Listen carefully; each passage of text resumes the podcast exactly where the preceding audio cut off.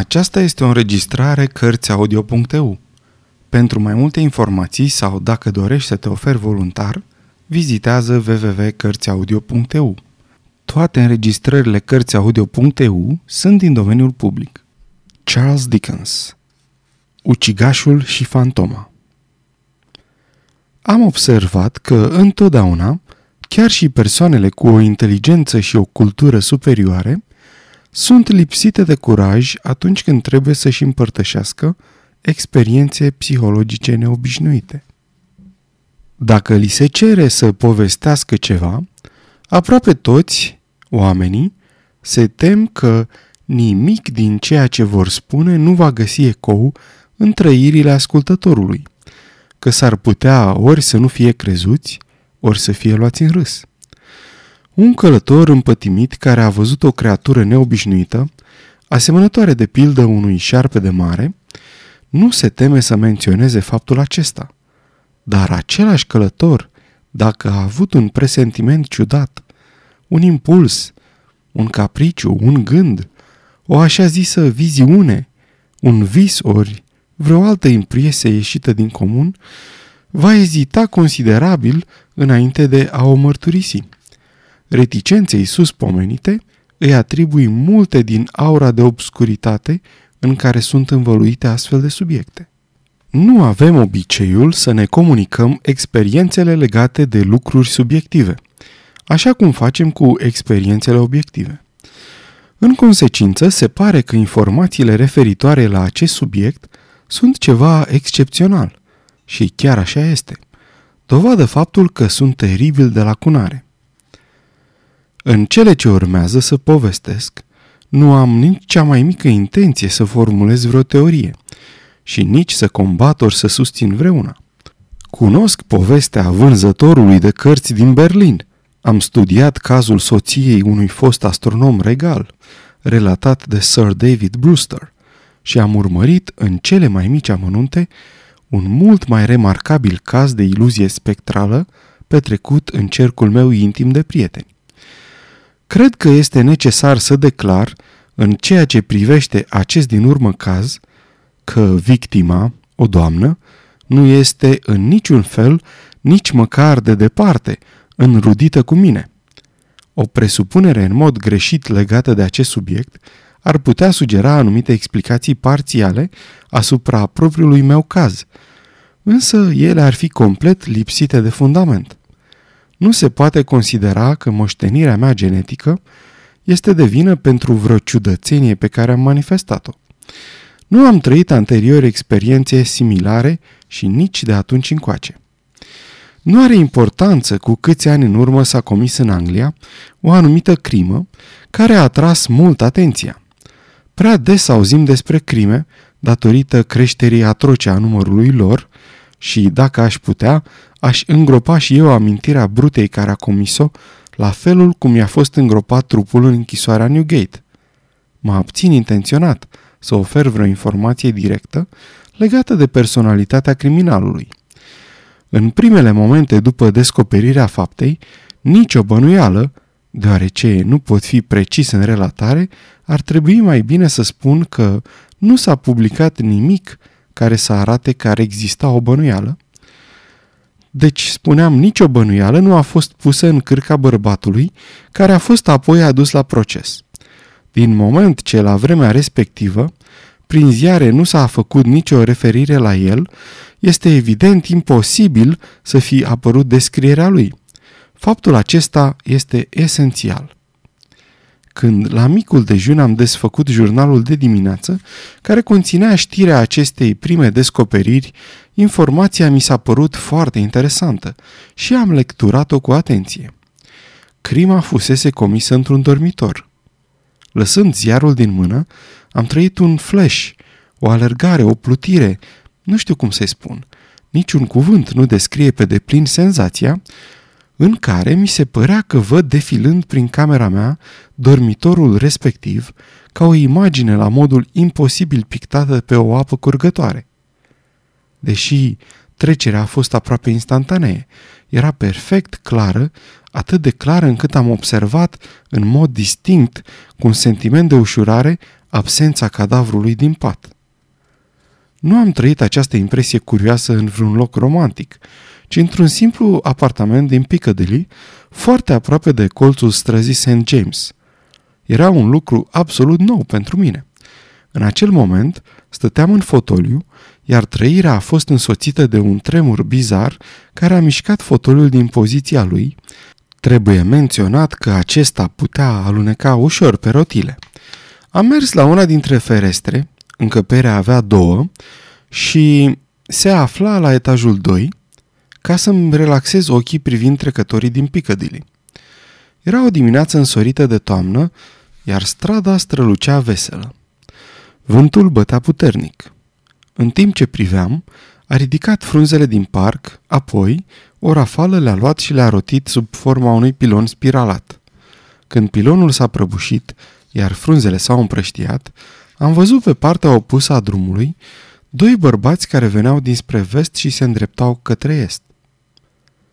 Mergeau unul în spatele celuilalt. Bărbatul din față își arunca adesea privirea peste umăr. Al doilea îl urma, la o distanță de aproximativ 30 de pași, cu mâna dreaptă ridicată în mod amenințător. Mi-a atras atenția mai întâi constanța și singularitatea acestui gest de amenințare, în public, pe o stradă atât de circulată. Apoi faptul că nimeni nu întorcea capul. Ambii bărbați își croiau drum printre ceilalți trecători cu o ușurință care nu se potrivea de fel cu felul de a merge pe o stradă aglomerată și nimeni, din câte am văzut eu, nu se dădea la o parte. Nimeni nu i-a atins, nici nu s-a uitat după ei. Când au trecut prin fața ferestrei mele, au privit în sus. Am văzut ambele figuri foarte clar și știam că le-aș putea recunoaște oriunde. Nu e vorba că, în mod conștient, aș fi observat ceva remarcabil la vreuna dintre fețe, în afară de faptul că întâiul bărbat avea un aspect neobișnuit, de ființă care se micșorează, iar figura celui care îl urmărea avea o culoare de ceară murdară. Sunt burlac, iar personalul meu e format numai din valet și din soția lui. Am o slujbă la sucursala unei anumite bănci și îmi doresc ca îndatoririle mele de șef de departament să fie la fel de ușoare precum se crede în popor. Ele m-au obligat să rămân în oraș în toamna aceea.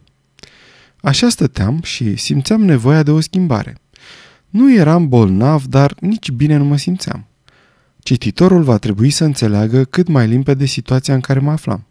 Sătul de toate, cu senzația deprimantă a unei vieți monotone și ușor dispeptic.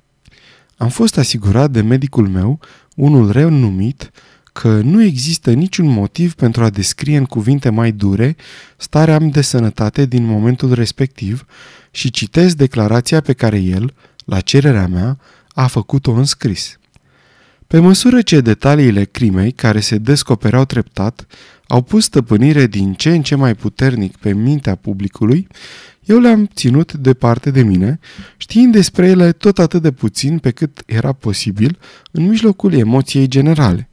Dar cunoșteam faptul că suspectul era acuzat de crimă cu premeditare și că urma să fie judecat la Newgate.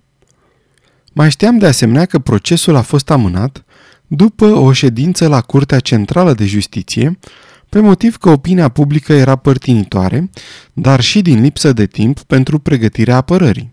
Aș fi putut, mai departe, să știu, dar cred că nu știam, când sau în ce perioadă urma să fie ședința în care se va judeca acest proces amânat. Sufrageria, dormitorul și budoarul meu se aflau toate la același etaj. Budoarul nu comunică decât prin dormitor cu restul casei. E adevărat, mai are o ușă care cândva avea ieșire în casa scării, dar o parte din instalația pentru baia a fost și a rămas așa de atunci fixată peste ea. Tot atunci, ca parte a acelui așa aranjament, ușa fusese țintuită în cuie. Apoi se zugrăvise peste ea. Într-o noapte târziu, stăteam în picioare în dormitorul meu, dându-i servitorului câteva porunci înainte de a merge la culcare. Stăteam cu fața spre singura ușă care dădea în budoar, iar aceasta era închisă. Servitorul se afla cu spatele la acea ușă. În timp ce vorbeam cu el, am văzut cum se deschide ușa și apare cineva care, foarte serios și misterios, mi-a făcut un semn. Era acel de-al doilea bărbat pe care îl văzusem în Piccadilly și a cărui față aducea cu ceara murdară. După ce mi-a făcut semn, silueta s-a retras și a închis ușa. Fără niciun răgaz, pierzând doar timpul necesar pentru a traversa dormitorul, am deschis ușa budoarului și am privit înăuntru.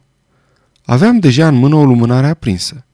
Nu mă așteptam să văd persoana în încăpere și nici nu am văzut-o. Conștient de faptul că valetul meu rămăsese în picioare, uimit, m-am întors spre el și am zis Derek, îți vine să crezi că fiind cu totul lucid, mi s-a părut că văd o... În timp ce spuneam asta, i-am pus mâna pe piept, cu o tresărire bruscă a început să tremură violent și a spus O, Doamne, da, sir, un mort care vă făcea un semn. Ei bine, nu cred că John Derrick, servitorul meu fidel și de încredere, vreme de mai bine de 20 de ani, ar fi avut impresia unei astfel de vedenii până în momentul în care l-am atins. Schimbarea care s-a petrecut cu el în momentul contactului a fost atât de izbitoare, încât sunt convins că senzația a fost transmisă în chiar acea clipă prin mine și nu am idee în ce mod ocult. L-am rugat pe John Dorick să-mi aducă niște brandy și i-am dat și lui o picătură. Apoi am fost bucuros să beau și eu puțin. Nu i-am spus nicio vorbă despre ceea ce se întâmplase înainte de fenomenul din acea noapte. Gândindu-mă mai bine la asta, eram absolut sigur că nu mai văzusem silueta aceea înainte, cu excepția momentului Piccadilly. Comparând expresia ei din clipa în care mi-a făcut semn, cu expresia pe care o avea atunci când a privit fix la mine, în timp ce eu mă uitam pe fereastră, am ajuns la concluzia că prima dată a încercat să mi se fixeze în minte, iar a doua oară să se asigure că îmi voi aminti imediat de ea. Nu m-am simțit prea confortabil în acea noapte, deși trăiam certitudinea, greu de explicat, că apariția nu va mai reveni. Și pe când se crăpa de ziua, am căzut într-un somn profund, din care am fost trezit de John Derrick, care venise cu o hârtie în mână.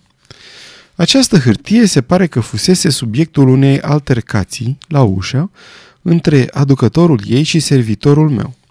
Era o citație prin care mi se cerea să mă prezint ca jurat la următoarea ședință a Curții Centrale de Justiție de la Curtea Criminală Centrală. Niciodată până atunci nu fusesem citat să fac parte dintr-o astfel de curte de jurați, după cum știa prea bine și John Derrick. El considera, nu sunt sigur în acest moment dacă pe drept sau nu, că erau de obicei aleși ca jurați oameni de o condiție inferioară mie și la început refuzase să accepte citația. Bărbatul care a adus-o a tratat problema cu mult calm. A spus că pe el nu îl interesează dacă voi participa sau nu. Iată citația, iar eu va trebui să mă descurc cu ea pe propria răspundere, nu pe răspunderea lui. Timp de o zi sau două nu am fost hotărât dacă să răspund acestei chemări sau nu. Nu simțeam nicio înclinație către așa ceva sau vreo atracție pentru vreuna din părți. De acest lucru sunt absolut sigur, la fel cum sunt de toate declarațiile pe care le-am făcut aici. În cele din urmă m-am hotărât să merg, spre a mai sparge monotonia vieții mele. Dimineața stabilită era una rece și umedă de noiembrie. În Piccadilly domnea o ceață densă, maronie, care a devenit de-a dreptul neagră, groaznic de copleșitoare, în partea de est a barourilor colegiilor de avocați. Am găsit scările și coridoarele curții luminate cu lămpi de gaz, pâlpâitoare, chiar și curtea era luminată astfel. Cred că până nu am fost condus la vechea curte și până nu am văzut mulțimea, nu am știut că acea era ziua când urma să fie judecată crima. Cred că până nu am fost condus cu o considerabilă dificultate în vechea curte, nu am știut în care dintre clădirile tribunalului mă va purta citația mea. Dar toate acestea nu trebuie privite ca afirmații sigure, pentru că nu sunt complet mulțumit în mintea mea de niciuna. M-am pus pe așteptat în boxa juraților și am privit cât de bine puteam prin norul greu de ceață și de aburii respirației dinăuntru sala tribunalului. Am observat vaporii negri care atârnau ca o draperie întunecoasă pe din afara ferestrelor mari și am remarcat sunetul șuierător de roți pe paiele sau pe taninul așternut pe stradă. De asemenea, murmurul oamenilor adunați acolo. Ocazional se auzea un fluierat ascuțit, un cântec sau un salut mai puternic. Curând după aceea, judecătorii, doi la număr, au intrat și s-au așezat. Rumoarea din curte a încetat brusc. S-au dat indicații ca pe banca acuzaților să fie adus criminalul. A apărut și chiar în acel moment l-am recunoscut. Era primul dintre cei doi bărbați de la Piccadilly. Dacă mi s-ar fi strigat numele atunci, mă îndoiesc că aș fi putut da un răspuns audibil.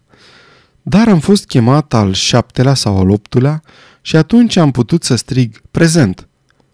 Ei bine, trebuie remarcat ceva.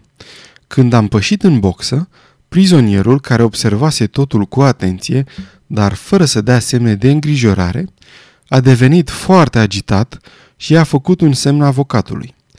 Dorința prizonierului de a mă contesta era atât de manifestă, încât a provocat o pauză, în timpul căreia avocatul cu o mână pe boxa acuzaților a vorbit în șoaptă cu clientul, scuturând din cap. Apoi am aflat de la acel domn că primele cuvinte îngrozite pe care i le-a adresat prizonierul au fost Pe toți sfinții, contestați-l pe domnul acela!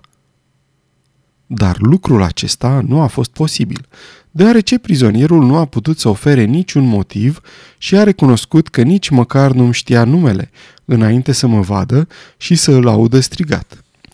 Din motivul deja explicat, anume că doresc să evit retrezirea amintirii nesănătoase a acelui criminal, dar și pentru că o relatare în detaliu a lungului proces nu este în niciun caz indispensabilă istorisirii mele, o să mă limitez la incidentele petrecute în timpul celor 10 zile și 10 nopți în care noi, jurații, am stat împreună și la cum s-au reflectat ele direct în experiența mea personală.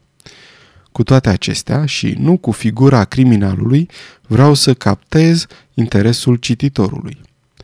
Am fost ales președinte al jurului. În cea de-a doua dimineață a procesului, după ce au fost prezentate dovezi timp de două ore, am auzit bătând ceasul bisericii, întâmplându-se să îmi arunc ochii spre colegii mei jurați, am descoperit, în mod inexplicabil, că mi este greu să-i număr. I-am numărat de mai multe ori, dar am avut aceeași problemă. Pe scurt, era mereu unul în plus. L-am atins pe juratul care se afla lângă mine și i-am șoptit. Faceți-mi favoarea de a număra membrii jurului. A părut surprins de cerere, dar și-a întors capul și a numărat. Păi, zise el brusc, suntem 13. Nu, nu se poate. Suntem 12. După socoteala mea din acea zi, dacă eram luați fiecare în parte, ar fi ieșit cifra corectă, dar în grup apărea mereu unul în plus. Nu era nicio siluetă, nicio figură care să justifice aceasta, dar deja în mine se prefigura imaginea persoanei care cu siguranță că avea să vină. Jurații erau găzduiți la taverna Londrei.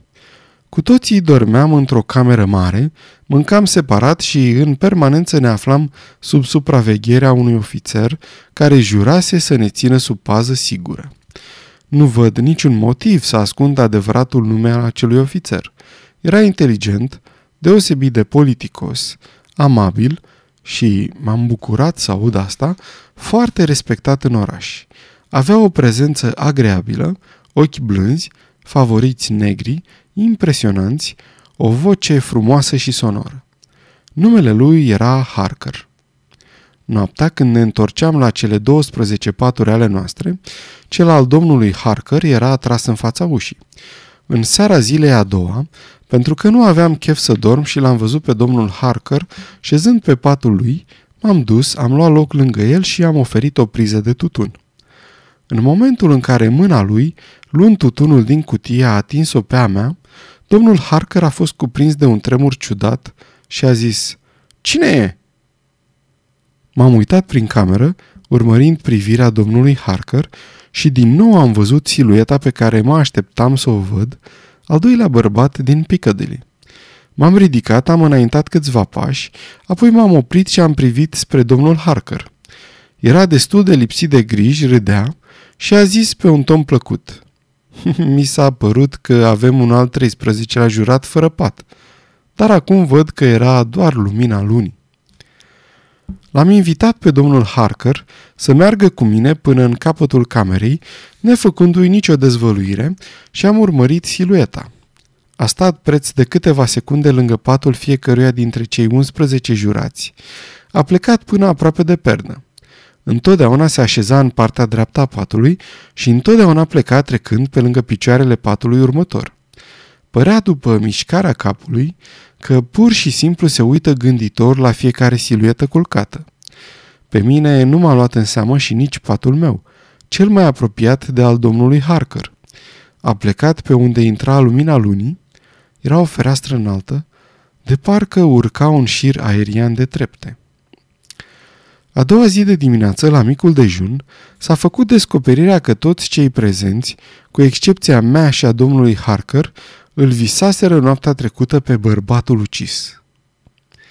Acum eram convins că al doilea bărbat din Piccadilly era omul ucis, ca să spun așa, de parcă acest lucru îmi fusese adus la cunoștință prin mărturisirea lui directă. Dar s-a întâmplat chiar și lucrul acesta, într-un moment pentru care nu eram deloc pregătit. În cea de-a cincea zi a procesului, când prezentarea acuzării se apropia de final, s-a adus ca dovadă o pictură miniatură a omului ucis, care lipsea din dormitorul acestuia la descoperirea crimei, fiind apoi găsită în ascunzătoarea ucigașului. După ce a fost identificată de martorul audiat, a fost înmânată judecătorului și apoi dată spre examinare juraților. În timp ce un ofițer cu robă neagră își croia drum spre mine cu mini-tabloul, silueta celui de-al doilea bărbat din Piccadilly a sărit brusc din mulțime, a luat pictura de la funcționar și mi-a întins-o cu propria ei mână, spunând pe un ton grav, găunos, înainte ca eu să văd miniatura, care se afla într-un medalion. Eram mai tânăr atunci și nu mi se scursese tot sângele din cap. Apoi s-a băgat între mine și colegul jurat, căruia îi dădusem portretul. În felul acesta a trecut pe la toți până a ajuns înapoi la mine. Totuși, niciunul dintre ei nu l-a observat.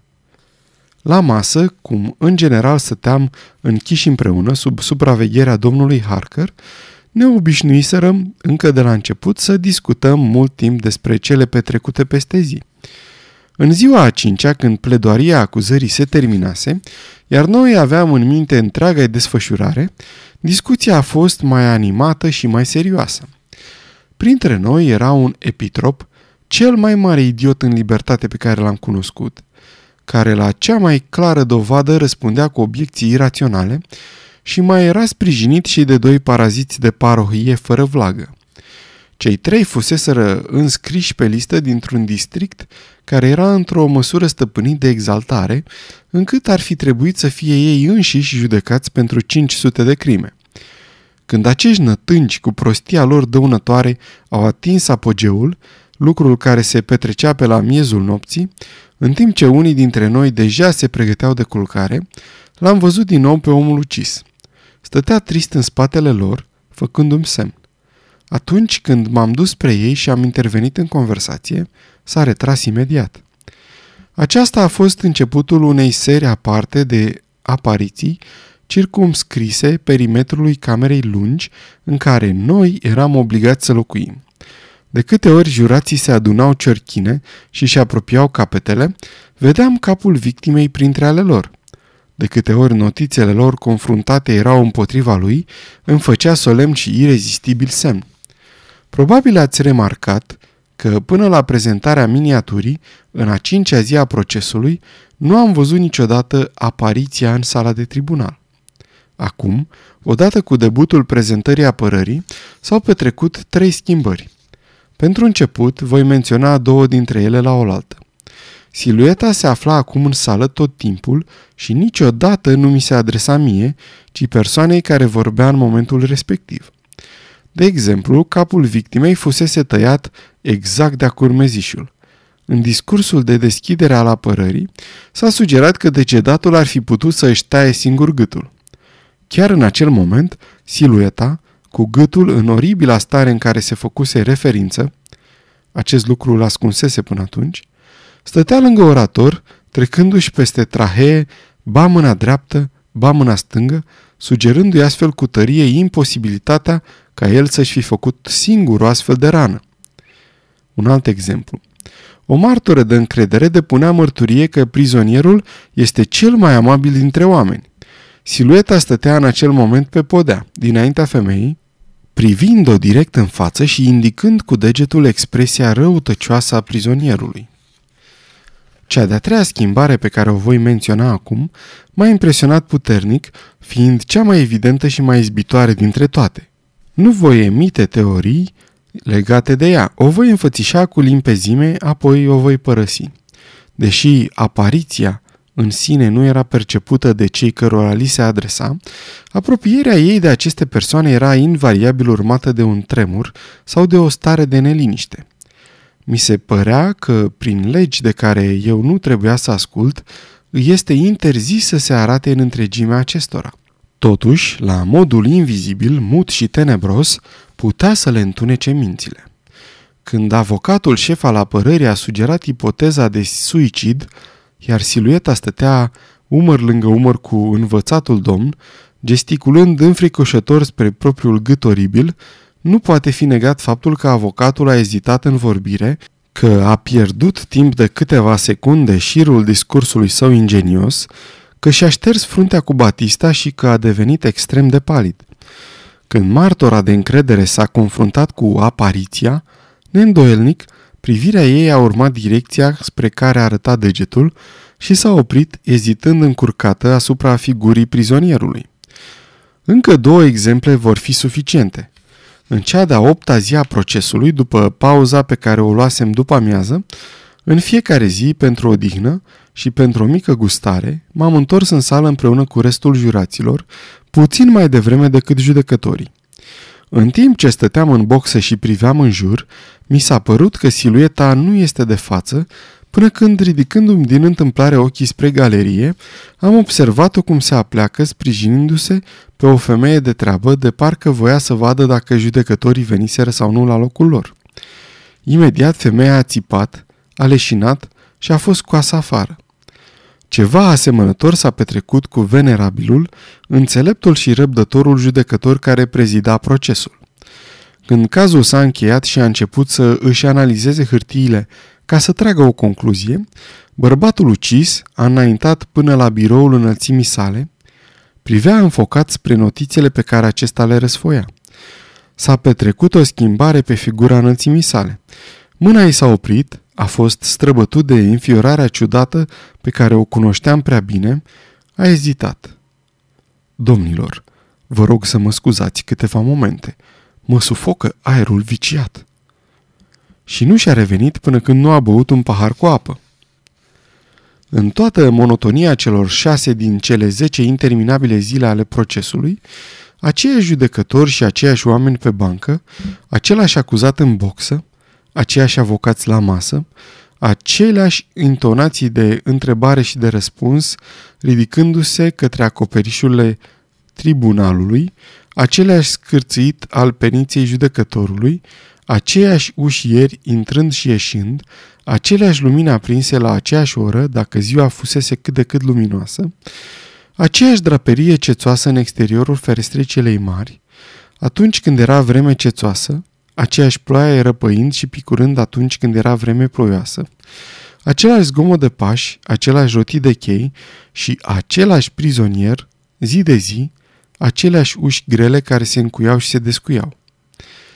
Ei bine, în toată această monotonie obositoare, care mă făcea să mă simt de parcă eram președinte al jurului de mult timp, de parcă epoca de înflorire a zonei Piccadilly existase într-un timp apropiat de vremea Babilonului, Bărbatul ucis nu și-a pierdut deloc distinția în ochii mei. Îl vedeam la fel de clar ca pe orice altă persoană. Apropo, nu trebuie să omit faptul că niciodată nu am văzut apariția pe care am numit-o bărbatul ucis, privindu-l pe ucigaș. Mă întrebam tot timpul, de ce nu o face? Dar nu l-a privit niciodată. Nici pe mine nu m-a privit de când a fost adusă miniatura și până în ultimile minute ale procesului. Ne-am retras să dezbatem la ora 10 fără 7 minute noaptea. Epitropul idiot și cei doi paraziți parohiali ai lui ne-au făcut atâtea probleme încât ne-am întors în sală de două ori ca să rugăm pe cineva să ne recitească unele pasaje din notițele judecătorului. Nouă dintre noi nu aveam nici cea mai mică îndoială în ceea ce privește pasajele, cum cred că nu avea niciun om din sală. Totuși, triumviratul capetelor seci, fără alte idei decât acelea de a obstrucționa, ne contesta tocmai din acest motiv. În cele din urmă am avut câștig de cauză și jurul s-a întors în sală la ora 12 și 10. Bărbatul ucis stătea în picioare exact în fața boxei juraților, de partea cealaltă a sălii. În timp ce mă așezam, ochii i-au căzut asupra mea cu mare atenție. Părea satisfăcut și a scuturat ușor de sus, de deasupra capului în jos, de-a lungul trupului său, un voal mare, cenușiu, pe care îl purta pe braț întâia oară. În timp ce pronunțam verdictul vinovat, voalul a căzut, totul a dispărut, iar locul lui a rămas gol.